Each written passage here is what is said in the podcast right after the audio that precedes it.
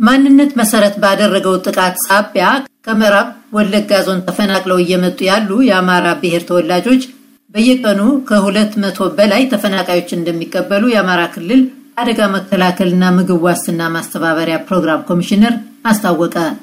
በአማራ ክልል በአሁኑ ሰዓት ቁጥሩ ወደ 500 ሺህ የሚጠጋ ተፈናቃይ አለ ያሉት ኮሚሽነር ዘላለም ልጅ አለም መንግስት በየወሩ ከ350 ሺህ በላይ ኩንታል ምግብ እያቀረበ ይገኛል።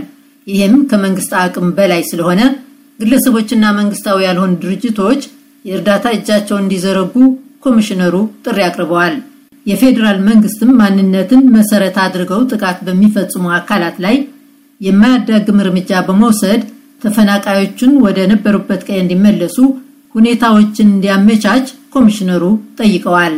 አስቴር ምስጋናው ዝርዝር አላት። ከምዕራብ ወለጋና ከሆሮ ጉድሩ ዞኖች የተለያዩ አካባቢዎች ተፈናቅለው ባህር ዳር ከተማ አባይ ማዶ ከክልሉ አደጋ መከላከልና ምግብ ዋስትና ማስተባበሪያ ኮሚሽን በር ላይ ከተቀመጡት ውስጥ አብዛኛዎቹ በእድሜ የገፉ ቀሪዎቹ ደግሞ ህጻናት ልጆች ያላቸው እናቶች ናቸው። ወይዘሮ ኑሪት አደም በሰማኒያዎቹ የእድሜ ክልል የሚገኙ የአይን ብርሃን የሌላቸው ተፈናቃይ ናቸው። ይኖሩበት በነበረው በምዕራብ ወለጋዋ ጃርዴጋ ጃርቴ ወረዳ ሸሽተው የመጡት ቡና አጣጭ ጎረቤቶቻቸው በመገደላቸው ምክንያት እንደሆነ ይናገራሉ። ጎረቤቶቼ ቡና ጠጦቼ ቡና ብር የምጠጣው የምጫጎዛቸው አሁን እነሱ ተው ጊዜው እናንተም አትዛጉኝ የለም ወደ ጣሁን ይሻል ጨለማ ወደ ፀሐይ አገድፈት ብሎ ይዘውኝ መጡ።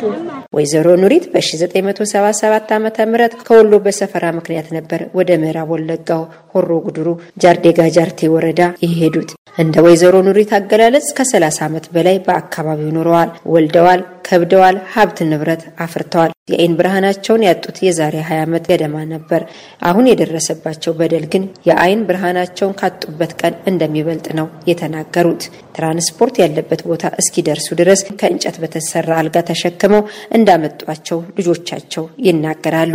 በእንጨት አዋሽዱ ብዬ ፊት አዝጌ ያገቱ እንዲህ አለ እጅጉ ያለ በረሃ አለ እየተንኳተተ ሩሃችን ልናመልጥ ይችና እኔ እየተንኳተት እነሱ ወደዚያ እንትን ያል ጊዜ ኮተት ኮተት እያለ ድንጋይ በረሃ ነው አመጣናት። እታይ ደግሞ ለምኜ ሰዎች ሞታች እንዲህ እንዲታረሽልኝ ልጆችን ሰብስቤ የሆኑ ሰው እናቴ እናቴ ምናችሁ ነው አረጅ ወርቃብኝ ነው በረሃውን ስታመልጥ አሁን በእንጨት አዋሽዱ ብዬ ለምኜ አመታ ወዲህ ወደ ዘመጣ ጋር ያረግናት። አሁን ስትል ስትል ደግሞ ተዚያ ደግሞ ልቀቁ ተባለ። ደግሞ እንደገና ደግሞ እንደዚሁ በእንጨት እየመጣ እዚህ ሀረ አሞሮ ስትደርስ መኪና አገኛል። መቼም ብትደፋ ምን ብትልም ደህና መጣችልን። ከዚያ ወዲህ ወደ ሌላዋ ተፈናቃይ ዘወራል። ወይዘሮ ካሳዬ ሁሴን ይባላሉ።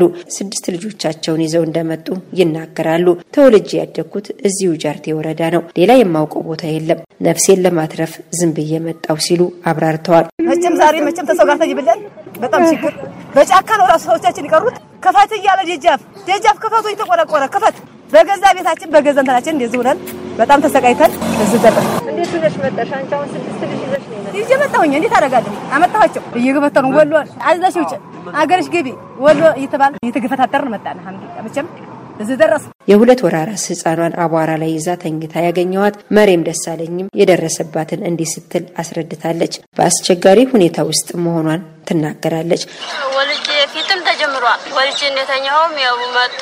ከዛ ሰው ጥለን ሲሄድ እኔ ጫካ ትሬ መጣሁ ብቻዬን ማለት ነው። ከወለድሽ በስንተኛ ቀንሽ ነው እንደዚህ ሆነ?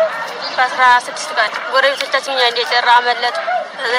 ለመድረስ አበቃን እኛ ተነሱ ብለን ማለት ነው። ወይዘሮ አሲያ እሸቱ የተባሉ ተፈናቃይ የአምስት ልጆች እናትም ደረሰብኝ ያሉትን አካፍለውናል። ስምንት ልጅ ነው የሞተው ተኛ ቤተሰብ ተኔ ቤተሰብ ሲሞቱ እኛ ያው የትም ዝም ብለን እየሄድን ንብረትን በሜዲያ ላይ ያገኘነውን በሁለት መቶ መቶ ሽጠን ጨርሰናል። ስንት ዓመት ነው የኖራችሁ እዛ አካባቢ? ተወልጄም ያደግኩት እዛው ነው። ዘመዶቼ ሲያልቁ ነው እንጂ የመጣሁ ጥቃት የሚፈጽሙ ሰዎች እነማን ናቸው? አይታዩ ያው ማታ ነው የሚሆነው። አይታዩም ምን አይነት እንዲሆኑ እኛም ለማንሳት ብናሄድ አገር መሬቱ ስለፈረሰ አትሂዱ፣ የተረፋችሁት ሽሹ ዝም ብላችሁ አሉ። ሂደን አላነሳንም። ሬሳው ሲቀበሩ እግራቸው በቅጡ አልተቀበሩ። አራት አምስቱን አንድ ጉሬ ያንን ዝም ብሎ ቅጠል ለበስ መሬት ተቆፍሮ አልተቀበሩ። ሰው ጠፋ። እንደዚህ ጥቃት ሲፈጽሙ ምን ይሏቸዋል? የሚናገሩት ቃል አለ? በእኛ ዘንዳ ሀገራችንን ልቀቁ፣ አማራ ክልል ሂዱ ነው። አማራ አይኖርብንም ውስጣችን ሀገራችሁ ግቡ ይላል። እኛ ተወልደን ያደግን ሀገር የለም። እናትና አባቶቻችን አለቁ፣ ልጆቻችን አለቁ። የት ቦታ እንደርሳል? መሬት አንገባም፣ ሰማይ አንወጣም። ሰበስቡና ተየት እንደመጡ አናውቅም። ደፍጠው ይውላሉ። እኛ ቤት ነው ብለን እንቀመጣለን። ድንገት ይመጣሉ። ተቤት ውጡ እያሉ ያጠራቅሙናል። ያጠራቅሙና እንደ ፍየል ጥለው የተቀበሩት ወንድሞቻችን ዝም ብለው አልቀበርናቸውም። እነሱን ወሬ ሰውን ወርቁትና እኛ ሸሸን። በሮቻችንን ንብረታችንን ለቀን ቤታችንም ተቃጥሎ ተቃጥሏል። እኛ ነፍሳችን ለማትረፍ እዚህ ድረስ ለመድረስ በግድ የተሰቃየን ነው የደረስ ነው። ገንዘባችን አልያዝንም። እነዚህን ከሁለት መቶ በላይ የሚሆኑ ተፈናቃዮችን በተመለከተ ያነጋገርኳቸው የአማራ ክልል አደጋ መከላከል ምግብ ዋስትና ማስተባበሪያ ፕሮግራም ኮሚሽነር ዘላለም ልጃለም የተፈናቃዮቹ ቁጥር እየጨመረ መሆኑን ተናግረዋል። ሰሞኑን ከወለጋ ሰፊ ቁጥር ያለው ተፈናቃይ እየመጣ ነው ያለው። ባለፈው ወር almost ወደ ሁለት መቶ ሰባ አንድ ሺህ አካባቢ የነበረው ተፈናቃይ አሁን አራት መቶ ዘጠና አምስት ሺህ አካባቢ ደርሷል። እኛ ቢሮ ጋር በቀን ሁለት መቶ ሶስት መቶ ሰው በላይ ይመጣል። ያው የእኛ ቢሮ የሚያደርገው ወደ መጀመሪያ የነበረባቸው የትውልድ አካባቢ ወደዛ እናጓጉዝና እዛ ላይ ድጋፍ የምናደርግበትን ሁኔታ እየፈጠርንላቸው ነው ያለ ነው። አብዛኛዎቹ እንደሚናገሩት ከሆነ አያቶቻችን ናቸው ከዛ ቦታ ተነስተው የመጡ እንጂ እኛ ወላጆቻችን እንኳን ያንን ስፍራ አያውቁትም እያሉ ነው። እና ወደዛ ወስዳችሁ ስታስቀምጧቸው ምንን መሰረት አድርጋቸው? እሱም ያነሱታል ይህን ጉዳይ። በአብዛኞቹ በሰባ ሰባት ወደዛ አካባቢ ይሄዳሉ። እንዲሁም ደግሞ በስልሳዎቹም አካባቢ ወደዛ አካባቢ ይሄዳሉ። እዛው ወለጋ ተወልደው ያደጉ አሉ እና ምንድነው አንድ አካባቢ ላይ load ይፈጠራል። ለምሳሌ ሁሉም ባህር ዳር ላይ ነው የሚመጡት እና ባህር ዳር ላይ ሊፈጠር የሚችልበት ሁኔታ አለ። ነገር ግን እነሱ ዞናችን እናውቀዋለን የሚሉትን እና ቤተሰቦቻቸውን የማያውቁ ከሆነ ለምሳሌ አብዛኛዎቹ ደቡብ ወሎ እና ሰሜን ወሎ ነው ያሉት። ቤተሰቦቻቸውን ለማያውቁት ደቡብ ወሎ ጃሬ ወታደራዊ ማሰልጠኛ አካባቢ የራሱን የቻለ ካምፕ አዘጋጅተን እዛ ነው የሚሆኑት። እዛው ነው ድጋፍ ይደረግላቸዋል። ሰሜን ወሎ አካባቢ የሚመጡት ደግሞ በመርሳ ላይ እና ወልዲያ ላይ ካምፖች አሉ። እነዛ ካምፖች ላይ ይገባሉ። እዛ ድጋፍ ይደረግላቸዋል። ሌሎችም ደቡብ ወሎ የሚመጡ ደቡብ ወሎም ተጨማሪ ሀይቅ ላይ ያሉ እንደዛ ካምፕ አዘጋጅተን ነው እንዲኖሩ የምናደርግ። ከዛ ውጭ ግን ቤተሰባቸውን የሚያውቁት ግን ከማህበረሰቡ ጋር ተቀላቅለው እኛም ድጋፍ እያደረግንላቸው ማህበረሰቡ ውስጥም ደግሞ የተለያዩ ስራዎችን እየሰሩ የሚኖርበትም ሁኔታ ይፈጠራል። ድጋፉ ከማህበረሰቡ ጋር ስለሆነ የሚቀርባቸው ሁኔታ የለም። በየጊዜው ድጋፋቸውን እንሰጣለን። ወደ አምስት መቶ ሺህ የሚጠጋ ተፈናቃይ በአማራ ክልል ውስጥ አሁን አለ እያሉ ነው እና ክልሉ ይሄንን ሁሉ ተፈናቃይ የማስተናገድ አቅም አለው? ምንድን ነው እያደረገስ ያለው? ወደ አምስት ሺህ አካባቢ ይጠጋል። ከዛም ሊያልፍ ይችላል። አሁን የሚመጡ ስለሚኖሩ እሱ ብቻ ሳይሆን በክልሉ ውስጥ በተለያየ ምክንያት ስድስት መቶ ዘጠና አንድ ሺህ አካባቢ የሚሆኑ ዜጎች በአንበጣ የተጎዱ አሉ።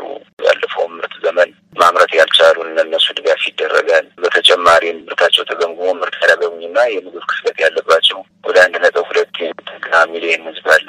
ለእሱ ድጋፍ ይደረጋል። አንድ ነጥብ ስምንት ዘጠኝ ሚሊዮን አካባቢ ደግሞ የልማታዊ safety net ድጋፍ በ direct support ም በ public work ይሰጣቸዋሉ። ድጋፉ ሙሉ በሙሉ የክልሉ መንግስት cover ለማድረግ ራሱ ስራውን manage ለማድረግም እጅግ በጣም ፈተና ነው የሚሆነው። ሶስት መቶ ሀምሳ ሺህ በላይ ኩንታል በየወሩ ስርጭት ይካሄዳል። ይህን manage ማድረግ በራሱ ትልቅ ስራ ነው። እንደምታየው ወደ ቀያቸው ማጓጓዝ፣ ካምፖችን የማደራጀት፣ በካምፕ ውስጥ የተለያዩ infrastructure ኦችን የማዘጋጀት እነዚህ እነዚህ በጣም ሰፊ ስራ ትልቁ አቅማችን ህዝቡ ነው። ህዝቡ ለእነዚህ ተፈናቃዮች እስካሁን ድጋፍ እያደረገ ነው ያለ በየአካባቢው። አሁንም ይህን ድጋፍ አጠናክሮ እንዲቀጥል ነው መልእክት ማስተላለፍ የምፈልገው። መንግስታዊ የሆኑ መንግስታዊ ያልሆኑ ድርጅቶች፣ UN agency ዎች፣ ሲቪክ እነዚህ እነዚህ ተፈናቃዮችን ድጋፍ ለማድረግ እንዳለባቸው ጥሪ ማስተላለፍ እፈልጋለሁ። ፌዴራል መንግስትም ተፈናቃዮችን ወደ ነበሩበት ቀይ እንዲመለሱ ሁኔታዎችን እንዲያመቻቹ ኮሚሽነር ጠይቀዋል። እነዚህ ሁሉ መሰረታዊ ችግር በአካባቢ እየተፈጠረ ያለው የጸጥታ ችግር ነው። ዘር ተኮር ጥቃት መካሄዱ ነው።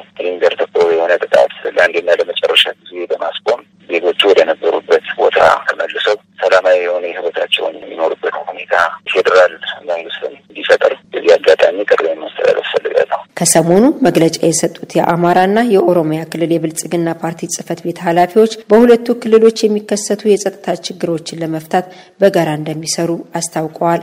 የአማራ ብልጽግና ፓርቲ ጽህፈት ቤት ኃላፊ አብርሃም አለኸኝ በኦነግ ሸኔ ላይ የፌዴራልና የክልል መንግስት እየወሰዱት ያለውን እርምጃ ቀጥለው አካባቢው ሰላም ሲሆን ተፈናቃዮችን ወደ አካባቢያቸው የመመለስ ስራ ለመስራት ስምምነት ላይ መደረሱንም ገልጸዋል። የኦሮሚያ ብልጽግና ፓርቲ ጽህፈት ቤት ኃላፊ ፈቃዱ ተሰማ በበኩላቸው በሁለቱ ክልሎች መካከል በተቃርኖ የቆሙ የመገፋፋት አካሄዶችን ወደ መልካም ተግባቦት ለመቀየር እየተሰራ መሆኑን ጠቅሰዋል።